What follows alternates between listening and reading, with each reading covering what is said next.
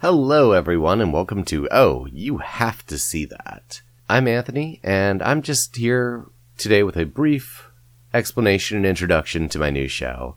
So, what's going on here is basically every month I'm going to have a guest on, and we're each going to pick a movie and explain to each other and you why you have to see it. Across the month, we're going to have three episodes. The first Thursday of each month is going to be a short episode where I sit down with the guest for the month and we each introduce the movie we're bringing to the table and tell each other why we have to see it.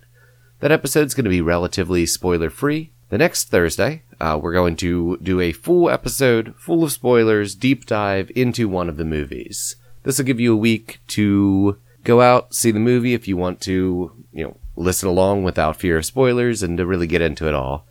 We're going to do our damnedest to pick movies that are available through some kind of streaming service, um, and we'll make a brief mention of where we found you can find them.